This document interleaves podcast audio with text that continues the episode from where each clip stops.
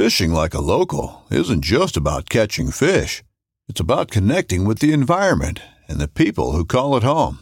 It's about hearing the stories and traditions that have been passed down for generations and sharing unforgettable moments with the people you meet along the way. Fishing like a local is having an experience that stays with you forever. And with Fishing Booker, you can experience it too, no matter where you are. Discover your next adventure on Fishing Booker. This upcoming concert season will be all about the boots, and Tecovas is your stop for the best in Western style. Tecovas has seasonal and limited edition offerings this spring and summer, including men's and women's boots, apparel, hats, bags, and more.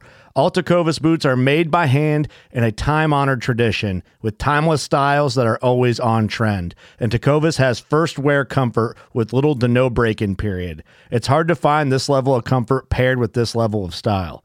Stop by your local Tecova store, have a complimentary drink or two, that's WCB style, and shop new styles. The smell of fresh leather and friendly staff are at your service. Many stores even have leather custom branding to make your boots truly personalized. And with regular live music and events, there's no in store experience like it. If you can't make it into a store, just visit tecovas.com. That's T E C O V A S.com.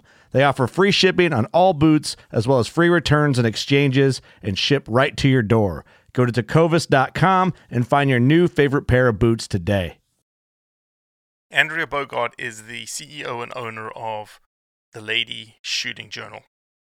And I wanted to have her on the podcast because she has a really fascinating entry into hunting um, that spans from an anti hunting, sort of vegan, vegetarian perspective to a true understanding of what hunting actually means. It's a short, sharp conversation, just how we like it, about someone who got introduced to hunting very late in life and really has their head on straight when it comes to understanding what hunting means to them. So enjoy.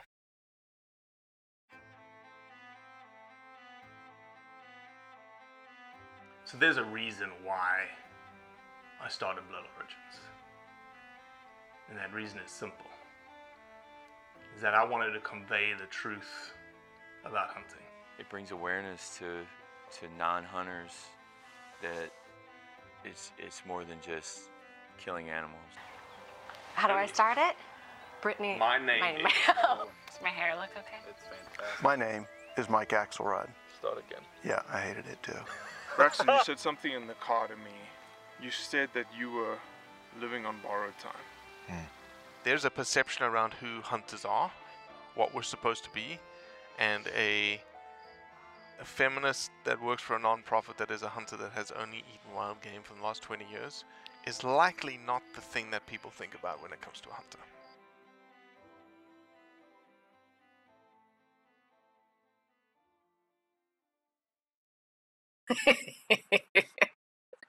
I Good. complain to my That- I that's good complain to to my UK cinematographers that they don't ever give me any good sweets. I'm a big sweets guy. And Ah, um, so, what's your palate? Do you like nuts, chocolate, no no gummies. Swedish fish? Like Swedish fish, literally Swedish fish was the bomb when I was a South African. 10 years t- oh I'm still a South African, but I was gonna 20 years ago, change? 25 years ago when um no I've been in this country 20 years so now we're talking 35 years ago when Americans used to come to South Africa to study. And I was in the field with these Americans. They would bring like the the big like gallon box of Swedish fish for me so um huge fan of that. Um but I'm into the Haribo gummies but you can't get the proper Haribo gummies here in the United States. Okay. so the uh, Slots Media boys, who are the guys that are my cinematography crew out of the UK that go to New Zealand for me and Africa for me and stuff like that.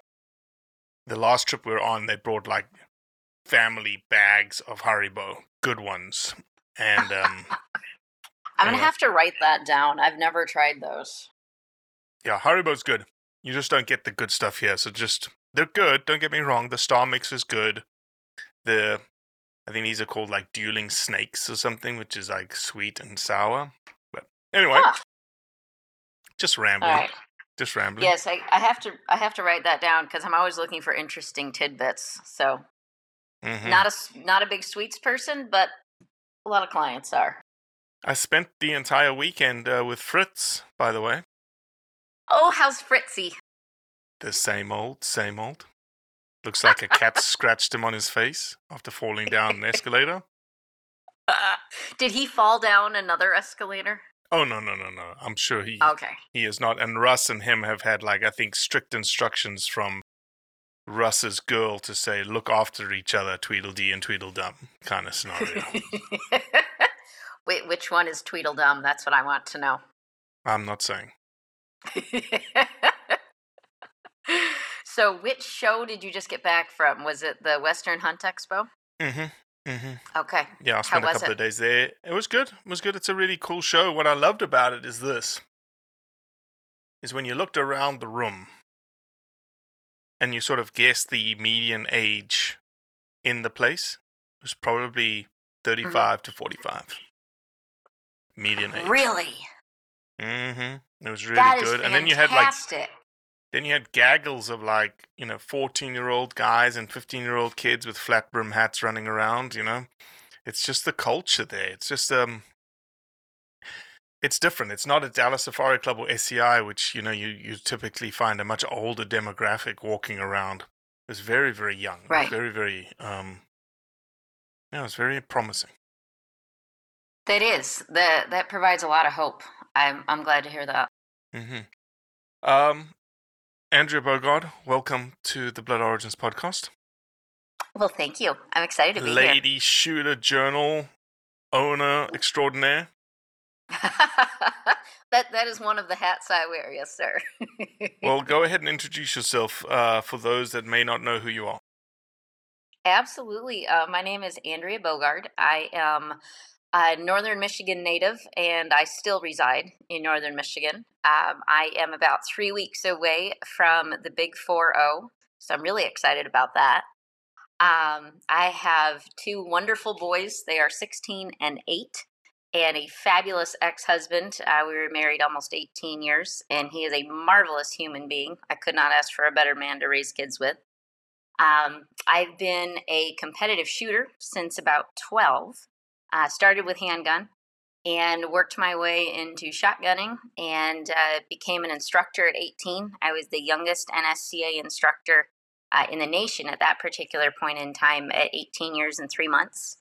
Um, and then uh, I just kind of took a hiatus from the hunting and shoot. Well, from shooting, I was not a hunter, and uh, my my now ex-husband um, was a hunter and, and is a hunter and took me out a few times but it was overall kind of an uninspiring experience but we can circle back to that Hmm. uh, and then uh, in my well let's see it would be mid 30s so about five years ago uh, i decided that i needed i needed something for me and i wasn't sure what that was and i'd been shooting for a long time and uh, i'd been hunting once i'd harvested one deer um, but it I really didn't feel like I got what I should have out of the experience. Um, and uh, I decided at 34, I am going to drive across the country and uh, I'm going to go on a pheasant hunt. So I packed up my suburban and uh, shotguns, and I met up with 17 women I had never met before out in South Dakota and went on a pheasant hunt. So that would be the wonderful Kirstie Pike, who owns Prois out of Colorado Okay. and uh, hit the ground running with hunting. So I've followed Blood Origins for a while now, and the stories they resonate so much because Mhm. the the whole experience of hunting it's so visceral and it's it's so based in eh, it's so based in the in these primal concepts and I, I think it's it's experienced a little differently not better or worse but differently um, when you don't grow up doing it, when it's not something in the DNA that you're raised in, but rather the DNA that you're born with, but you don't discover until later in life. So the the work that you do just absolutely inspires me, and I love listening to it. So Well, thank you so much it. for the opportunity. No, thank you for the, the humbling and kind words. Uh, days like today, it doesn't seem like it's, you know, they, they say it's a thankless job, and it certainly is. When you post about wolves, like I'm posting today on Instagram, it's just like a denigrating conversation, unfortunately. So, um, Yes. No. Uh, so really, the reason I wanted to have you on is because I read a little bit about sort of your sort of your introduction to to being a hunter, and I think I wanted to just explore that a little bit and just talk through that and let people that listen to this because we have a very diverse audience that are hunters and non-hunters and people looking to hunt and you know all sorts of things across the board. So you didn't grow up a hunter, I did not. No, but you grew up in Michigan, I grew up in Michigan. yes. like one of the most outdoorsy hunting states that there is. Yes, very true. I actually grew up, though, even though I did start shooting in my teens, I actually grew up in a fairly anti gun household, at least as far as uh, my mom was concerned. Um, my dad had guns, but it was not something that was um, discussed or touched on or really condoned uh, in, in any way, shape, or form around my mom. Um, so that was that was a very interesting conundrum to. Well, how'd you do that if you if you started shooting at twelve? If everyone was anti-gun in the house, well, one day, it was a beautiful August Saturday. My mom was down visiting her mother, and my dad, uh, who was the father to two daughters, said, Hey, it's a beautiful day. Let's go to the range. So Hmm. he, he took his daughter, who, uh, that me, uh, who had been a competitive figure skater and ballet dancer, singer, um, pianist, the whole thing, and uh, we went to the range and I fell in love with it. And one of the incredible things about the gun range uh, that that has been my experience, at least over the last twenty five years or so, is how open everybody is and how they they really want to bring you into the fold. Uh, so at 12 years old, never picked up a gun before. I started with my dad's 22. And by the end of the day, I had shot a handful of nines, 45, 44, um, a, a whole host of different platforms 1911s, Glocks, um, assortment of polymer type frames, um, all the way up to a 454 Casull, which was really, it was such a fun introduction. And I never, I have never forgotten that day. And I've never your, forgotten. your dad had all these guns, or they were just there to be used. No, all the guys at the range did. Oh, okay, okay, okay. They just kept handing me guns and handing me ammo and say, "Here you go, try it, have fun." Mhm. And to this day, I've had so many incredible experiences at the range, but there's nothing that quite parallels that that first day of just being able to experience all that. So, Mm-hmm. Mm-hmm. So, didn't grow up hunting. What was your first exposure to? Or let me before this, let me ask this: Did you have a a perception of hunting and hunters? I did. Yeah, I had a, a very negative one. Um, so in my teens, I actually uh, became a vegetarian for a while, and then I went full on vegan. Um, did that for about two years. I was not real successful at it.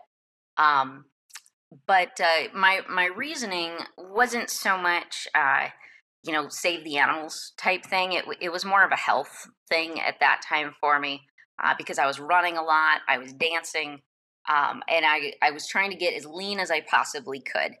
And uh, little did I know that the dietary choices that I was making actually had the opposite effect. But Mm. I mean, that's that's a whole separate conversation. Um, but I I met a guy when I was uh, 19, and he was a hunter, and uh, I was not not happy with that. I just I couldn't understand why he had to go out and kill animals. That was so it was so inhumane. Why couldn't he just go to the grocery store like everybody else and get his meat that way? I mean, why do you have to kill them? Um, that, that was that that was the narrative that was playing in my head. Uh, and so I I was at the point we dated for four or five months, and uh, I was actually at the point where I was most likely going to break up with him because he was a hunter. Hmm. Um, and he had taken me hunting once or twice, and it wasn't a great experience because not so much from the standpoint of getting something or not getting something because he'd never he didn't shoot anything either time that I went. Um, but I didn't have clothes that fit. Um, I was cold, um, and I was uh, honestly very afraid of heights. Uh, and so climbing me up a rickety ladder into a tree stand and sitting for four hours in the cold in clothes that weren't mine and that didn't fit wasn't a real like promotional bell ringer when it came to yes i want to go out and do this again. So um i was getting ready to break up with him and i went on a photo safari in yellowstone. Uh, so i was i graduated from college. Uh, i graduated a little bit early and uh, kind of was taking a little bit of a break to figure out what I wanted to do with my life. Mm-hmm, mm-hmm. And I knew photography was a big thing for me. And so I went on this photo safari out in Yellowstone. And uh, the, the entire group, I, I, would say the makeup of the group was very anti hunter. Um, it was all. But so were um, you, right? So was I, yes.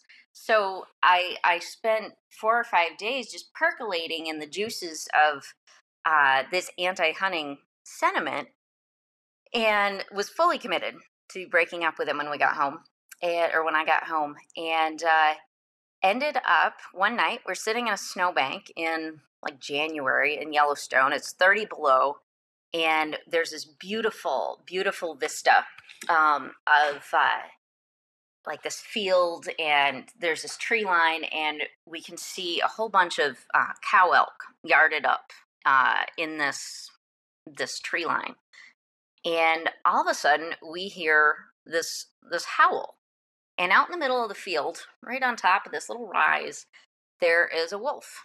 We watch it, and it it turns fork like like it really turns like in a compass and howls each time. Mm. And it was the eeriest thing because it was it was dark, the moon was up, and it was something just out of a movie. It, that's the only way I could describe it. Um, the lighting was perfect. The air had that just eviscerating cold. You know, you, mm-hmm. you breathe in and it just sears your lungs. Um, and so the the elk they were getting restless, and uh, about a half a dozen of them came out of the trees.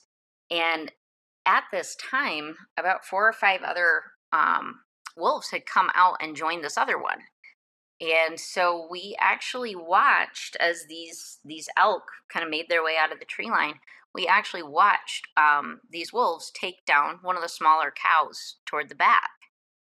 And i thought to myself especially after hearing like the, the sound is what really stuck with me. After hearing that and watching that and you you see the the fresh kill on the snow.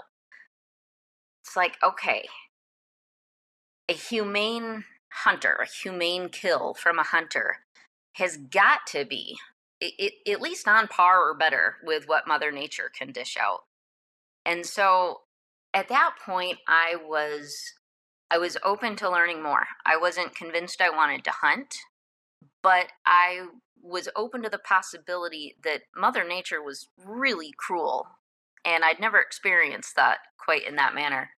And so there might be something to the mm-hmm. hunting. It might not be as bad as I think it is. Uh, so I came home with a different perspective. Um, I ended up not breaking up with him. I married him. How did people um, qualify the? How did people? How did those people maybe on the tour, if they did any, did anybody qualify why it was okay, humane, not humane? Um, you know what I'm trying to get at here is, uh, the the anti-hunting establishment will say that that's okay mm-hmm. because that's natural. I think that I think that that is one rationale. Um, honestly, and I, I wish I had been a little bit older and had a stronger, um, mm, I guess, a broader view. I wish I would have asked more questions in that situation. Um, because there was so much to that experience and i think we were all so uh, just shocked by by watching that and experiencing that and seeing that there really wasn't any dialogue after that um, it, it, was the quietest ride back to the hotel out of the entire week mm. uh, nobody had anything to say um, and my my worst regret is I had a hard drive crash shortly after that, and I don't have any of the pictures from that. Oh, so man. That's the worst part. um, but I, in hindsight, I would love to revisit that group of people. And knowing what I know now and knowing what I do, I would love to. I would love to have those conversations because I didn't know what conversations to have at that point. Mm-hmm. Mm-hmm. Yeah, it's a fascinating. Um, it's it's a fascinating argument and dialogue because it, uh, one, firstly, I think at the core of the matter is determining whether humans are apart from nature or a part. Oh, I love that. That's a very distinct difference, isn't it? Not really. It's the same word, just broken into two parts. True. Uh, distinct intent. How about that? yeah, it is. It, it it's the intent that if you do you believe that the human race is intricately tied in with the ecosystem, or do you think we are a separate and apart from the ecosystem?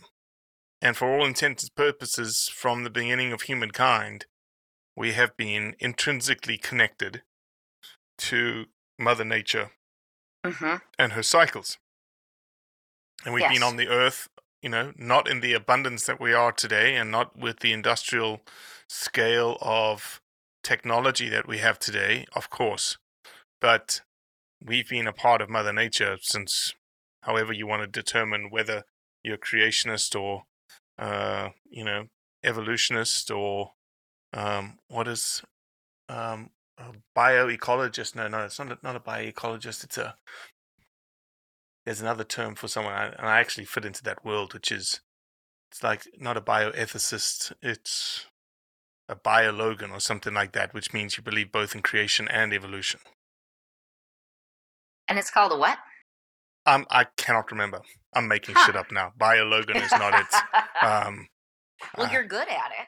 yeah, well, you got to bullshit with confidence when you when you like say something again. Um, That is true. It's I can't remember what it is, but it's I'll have to look it up. I've got a book about it. Um, okay.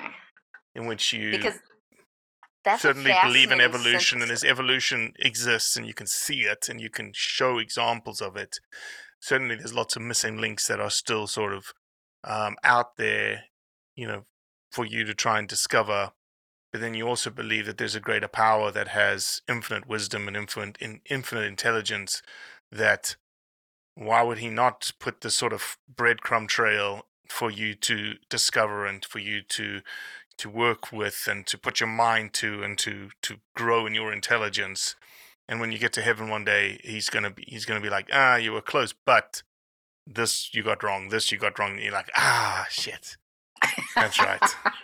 I love that approach, though. It's very dynamic. It's just you know, it's how I think of things, and you know, as you look in the if you look in the Bible and you break it down scientifically in terms of, um, you know, you know the the whether a day is a day or whether a day is you know ten million years kind of scenario, and you know if you look at species of animals being looked at as kinds, and you've got one kind of canid that created all canids, one kind of felid that created all felids, and one kind of bovid that created all bovids. Um, then scientifically, again, you can look at Noah's Ark and you can fit all these t- kinds of animals in there scientifically with Mhm. a mathematical how much food they need, how much water they need, how much space they need. Yeah, it's um sort of just where I where I sit. I, I think that is, especially with what you do, I, I think that that is a, a beautifully open and positive perspective. Yeah, but I And just can't remember what it's called. okay, well, there is that fatal flaw. yeah, definite fatal flaw. So, have in you've obviously now been hunting for quite some time. Um, ten last ten years or so, or five years. Uh, five You said five years, Yep. right? Yep. Yeah, my uh, I I went on the Prois pheasant hunt uh, November 2017. So, what what made you decide to make this switch? Like, what was the why? What was the for someone listening to say, "Well, I've hunted once or twice," but what made you like say, "Okay, no, I'm serious. I want to do this more." Uh, it, it was a very specific moment, um, and I actually wrote an article about it a couple of years ago. Um, and I was actually writing for someone else, and I was finally able to kind of distill down um, what's my why. Um, you know, why why did I start? Um, and the biggest thing for me at that particular moment was based on all of the other um, circumstances that I was in at the time, um, personally, professionally, um, as a mom, I felt like I was was constantly in. Um, I felt like I was constantly the prey. Like I did not feel like I had any uh, any say or any um, any ability to affect my circumstance or my environment. Uh, I felt as though I was in a gerbil wheel of um, I all I did was sleep, raise kids, and and work. And I loved what I did, but I'd been doing it since I was 17 years old, and uh, I've owned the same company uh, since I was 17. And I I just needed I needed something that made me feel competent, capable, strong, uh, and and confident. I was completely lacking that at that particular point in life, and um, so I said, you know what, I'm I'm going to try this. I know my way around a shotgun. Um, I've never met these women before, and I haven't done anything for myself in 13 years. So um, I'm going to go and I'm going to do this. And if it turns out great, if it doesn't, it's all right. It's an adventure. And so at that moment, the moment that I decided I wanted to start hunting, um, I knew I wanted to say yes to adventures. I wanted to say yes to life. I didn't. I didn't feel happy anymore letting letting life pass by. I I wanted to be um, I wanted to be a dominant force uh, within the world around me. I didn't want to be a spectator. Uh, I I wanted to I wanted to get involved and I wanted to get my hands dirty and I didn't know what that looked like. Um, and I I didn't know if I would be any good at it. I didn't know, you know, when that rooster goes up, am I going to be able to pull the trigger? I know I can hit it, but mm-hmm. am I actually going to be able to overcome that that moment in my mind, that split second decision, and pull the trigger? And how will I feel after? Um, so I went out. I had an incredible time. I felt as though I opened the door to a, a part of me that had been partitioned off. Uh, it had always been there, but I felt as though I was able to open the door into that space. And for the first time in my life, my soul wasn't divided it it was there was congruency, there was alignment, there was um, there there was there was flow. Um, I, go to the chiropractor every Monday, and I can tell if I miss an appointment because I don't feel like I have my energy flowing the way that it needs to. And and for me, that's um, that that's what hunting and everything surrounding it the the people the conversations the the being outside the the the shooting, the the practice, the the mental game prep, um, all of that brings that congruency together for me. Does that make mm. sense? Well, it does, but uh, I guess maybe a, a question is why do you feel like hunting did could do that for you? Why didn't you feel like you could go do something else from an adventure perspective? Um, or was it um just the thing that came along first, and you were like, "I'm just going to do it," and then that was that? Part of it was um, it, at that point i was grasping for some type of commonality uh, with my spouse and he hunted and i thought okay maybe i can kill a couple birds with one stone here mm. and i can i can not only open up this door to a piece of me i feel is missing as far as the competence and the confidence and um, the passion for life uh, but we can do something together and there will be something there that we can talk about and discuss besides children. That makes sense. Makes sense. Mm-hmm. So, where are we today? So, where are we today? Um, I have had the opportunity um, through absolutely eh, divine intervention uh, to hunt places that were way out of my uh, my realm, um, both skill wise uh, and just life opportunity wise. Uh, but doors opened, and uh, I've been able to hunt Alaska. I've been able to hunt Africa, South America, uh, through a lot of the work that I've done through different conservation organizations. I've hunted 19 states in the U.S. Um, whether actually being behind the gun or the bow or documenting others, um, I've been able to be boots on the ground in a lot of places, and I am I am so grateful because it has opened up. Um, it's opened up ways for me, especially to connect with my oldest, uh, who's 16. Uh, he is one of the most passionate outdoorsmen I've ever encountered. Um, he his first love is really fishing, um, but uh, he he's an amazing hunter, amazing shooter. Um, but the the thing with that I found with the hunting world is the people are absolutely magnificent. They are they're so diverse. I mean, as you said, you know the the difference between a like a DSC or an SCI and the Western Hunt Expo, and there's there are so many different uh, groups of people. It's it's a melting pot of humanity, and I love the stories. I I truly believe that my favorite moments are sitting at a hunting camp um, with a glass of whiskey and a cigar around a fire and listening to the stories.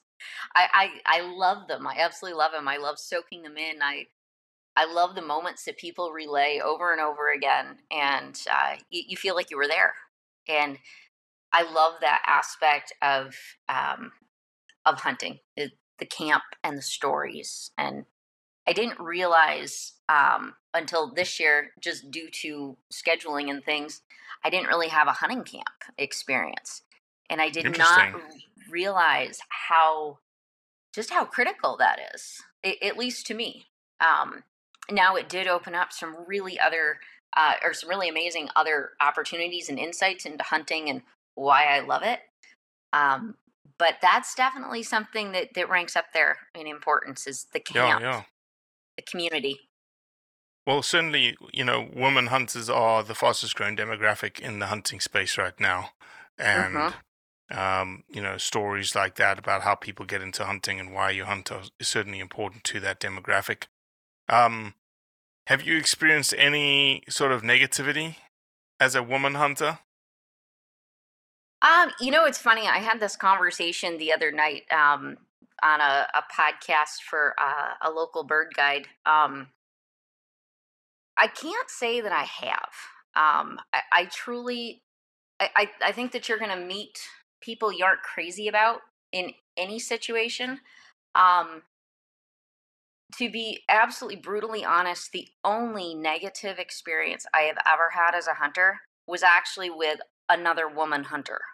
Mm. Um, and I think one of the things that I love about hunting is it it should be, and it is for the most part, uh, a place in a space where it's very primal and you check your ego at the door and you are there in a sacred pursuit.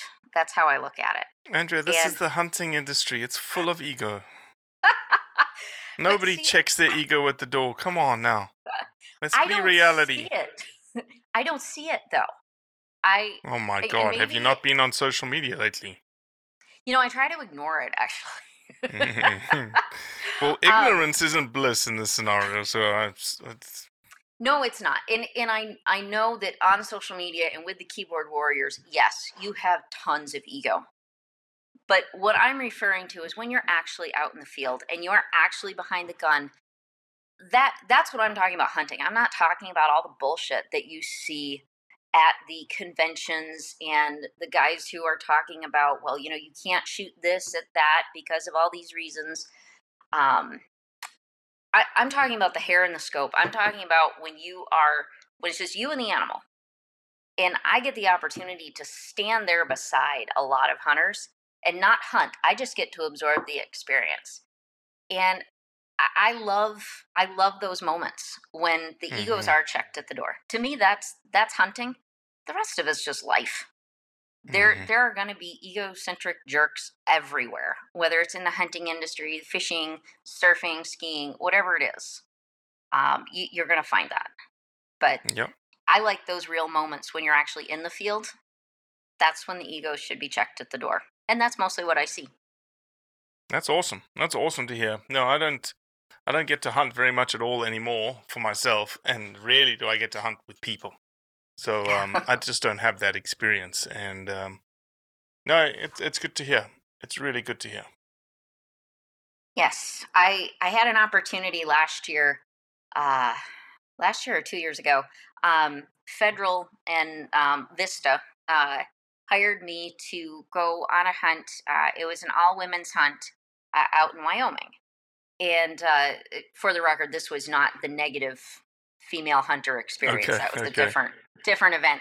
Um, but I had I had this opportunity, and I wasn't going to take it because, from a, a timing standpoint, it just it wasn't ideal. But they reached out about two weeks before the event again and said, "Andrea, we'd really like you to come and and do this. We could staff it out internally, but we're not going to have the fresh eyes. Like we can have our own company and people write, you know, what we want, but um."